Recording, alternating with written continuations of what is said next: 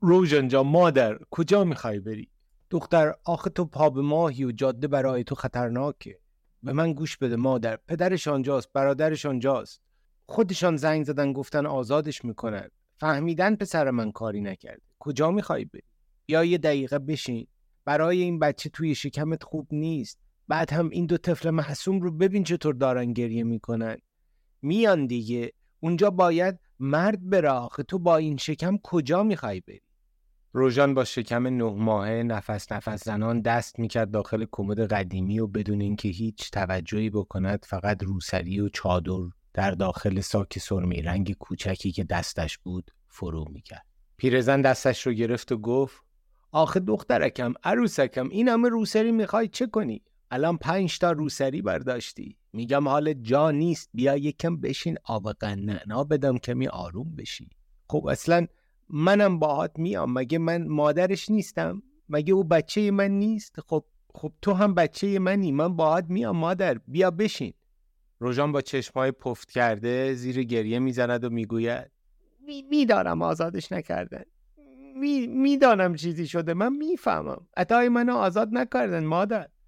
عطای من پریشان است. من می‌فهمم. این بچه توی شکم من هم می‌فهمه. این بچه از سر سحری مثل سنگ شده. گوشه دلم تکان نمی‌خوره. باید برم. خودم باید برم. آخه عطای من پریشان است. مادر دستی به موهای سیاه و پیچ خورده و بلند روژان می‌کشه و آرام او را همانجا کنار کمد جلوی پشتی روی زمین مینشاند و خودش هم کنارش مینشیند. رو می‌کند به پسر بچه نه ساله و دختر بچه شش ساله که کنار درب ورودی ایستادند و گریه می‌کنند و می‌گوید بس هسته شما چرا گریه می‌کنید؟ بابایتان حالش خوب است و آزاد شده. میاد خانه. بس است گریه نکنید. نمی‌بینید مادرتان باب ماه حال نداره؟ دامورس جان بپر برای مادرت آب و قند درست کن. از توی پستو گلاب و نعنا هم بریز توش. بچه به دو از اتاق خارج می شود و مادر بزرگ با صدای بلند ادامه می‌دهد. یخم توش میاندازی یا رو به دختر بچه می کند و با همان لحجه شیرین کردی می‌گوید کجالکم؟ بیا مادر گریه نکن. بیا پیش مادر شانه هایش را بمال همانطور که شانه های مرا میمالی. و رو به روژان می کند و با خنده می‌گوید دستای کوچک دخترت مثل دستای خودت شفاست. عروس قشنگم مثل دست خودت. بعد به دل چرا را میدی؟ خب زنگ می‌زنن. حتما کاغذ بازی داشته شاید گرفتاری داشته. دوتا مرد گنده رفتن میآیند خبر میدن. خب با شیرینی رفتن خبر خوب میاد ولی خبر خوب دیر میاد عروسکم. دختر بچه از پشت شانه های مادرش را میمالد و مادر حامله با شکمی بزرگ مستعصل بر روی زمین نشسته و پاهایش را باز کرده تا شکمش لای تن و پاهایش جا بشود. مادر بزرگ دستش را به زانو می‌زند و با سختی و درد بلند می شود و همانطور که به سمت درب اتاق می رود بلند صدا می زند. دمورس چه شد آبقند؟ مادرت حالش خوب نیست. بیار دیگه اون آبقند رو. بچه سراسیمه به درب اتاق می‌رسد و مادر بزرگ به او اشاره می کند و می‌گوید برو مادر برو بده مادرت بخوره دلش جا بیاد. دست و پای مادرت رو بمال تو مرد مادرت هستی. تحمورس کنار مادر می نشیند و لیوان را به دست مادر می دهد و پای مادرش را از بالای ساق می مالد. روژان با دست چپ لیوان را گرفته و جرعه می نوشد و با دست دیگر اول دستهای کوچک کژال را که شانه هایش را ماساژ می دهد می مالد و بعد دست تحمورس را روی پاهایش فشار می دهد. روژان حال شیدایی دارد. چیزی در درون دلش به غیر از کودک نه ماهایش ناامن است. او دردی بزرگ را حس می کند اما هیچ نمی‌داند چرا. مادر بزرگ به داخل حیات می رود و درب را باز می کند و دو طرف کوچه خالی را نگاه می کند هیچ کس نیست. او رو به تحمورس می کند و می گوید تحمورس بیا عزیزکم بیا برو ببین این عموی تو خانه نیامد. از پدر بزرگی تو عمو تو خبر نداره تحمورس بیا دوباره صدا می کند و پسر بچه با عجله از اتاق بیرون می آید و دمپایی پا می کند و به سرعت از حیات بیرون می رود. پیرزن دستهایش را در هم می فشارد. حالا اینجا در این حیات به دور از چشم عروس و نوه ها می شود فهمید که دل توی دل پیرزن نیست. او هم رنگش پریده است و گوشه جگرش انگاری زخمی شده و جراحتی در دلش روحش را می خراشد. از پله بالا می رود تا هم داخل کوچه را ببیند هم چشمش به عروسش که در اتاق نشسته باشد. روژان به پشتی تکیه داده انگاری تازه متوجه نه ماه بارداریش شده. یک دستش روی شکمش که درد می کند و با دست دیگرش دستان کوچک کجال را می گیرد و رو به سمت خودش می کشد تا کنارش بشیند اما نمی تواند حرفی بزند مادر بزرگ به کوچه نگاه می کند و نه کسی می آید و نه کسی می رود پسر بچه چند کوچه بالاتر به خانه امو رسیده. چند مرد با لباس کردی در مقابل خانه ایستادند. امویش بین آنها نیست. یکی از مردان متوجه نزدیک شدن تحمورس می شود و به مرد دیگری چیزی می گوید. او می رود داخل خانه امو و مرد به سمت بچه می آید امو جان ایجا چه می خواهی؟ مرد زانوهایش را خم می کند تا قدش هم قد بچه بشود. دو دست کوچک بچه را در دستهای کارگری زمخت خود می گیرد و با حس دلسوزی دوباره می پرسد امو جان تمورس ایجا چه می کنی بابا؟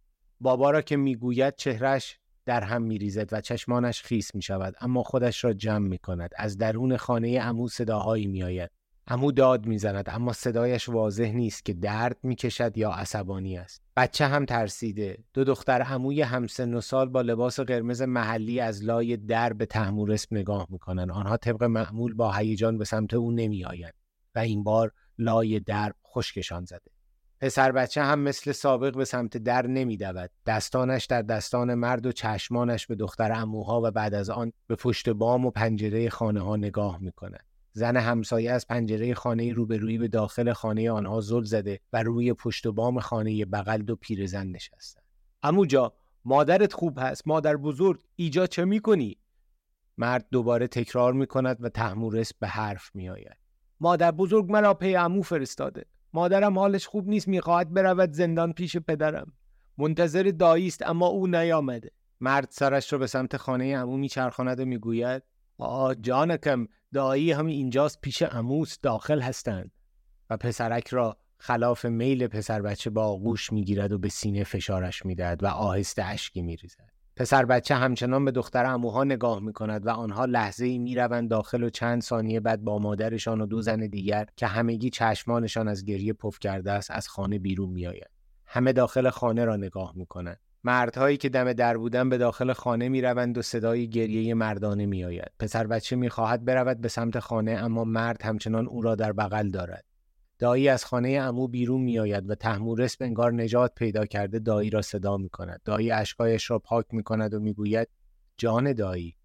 بچه از آغوش باز شده مرد رها می شود و سمت دایی جوان می دود. دایی او را بغل می کند و گریه می کند. مرد دایی عزیزک دایی مادرت خانه است بله منتظر شماست که دنبالش بیایی دایی رو به او می‌کند و می‌گوید ای جانکم آخه من چه کار باید بکنم؟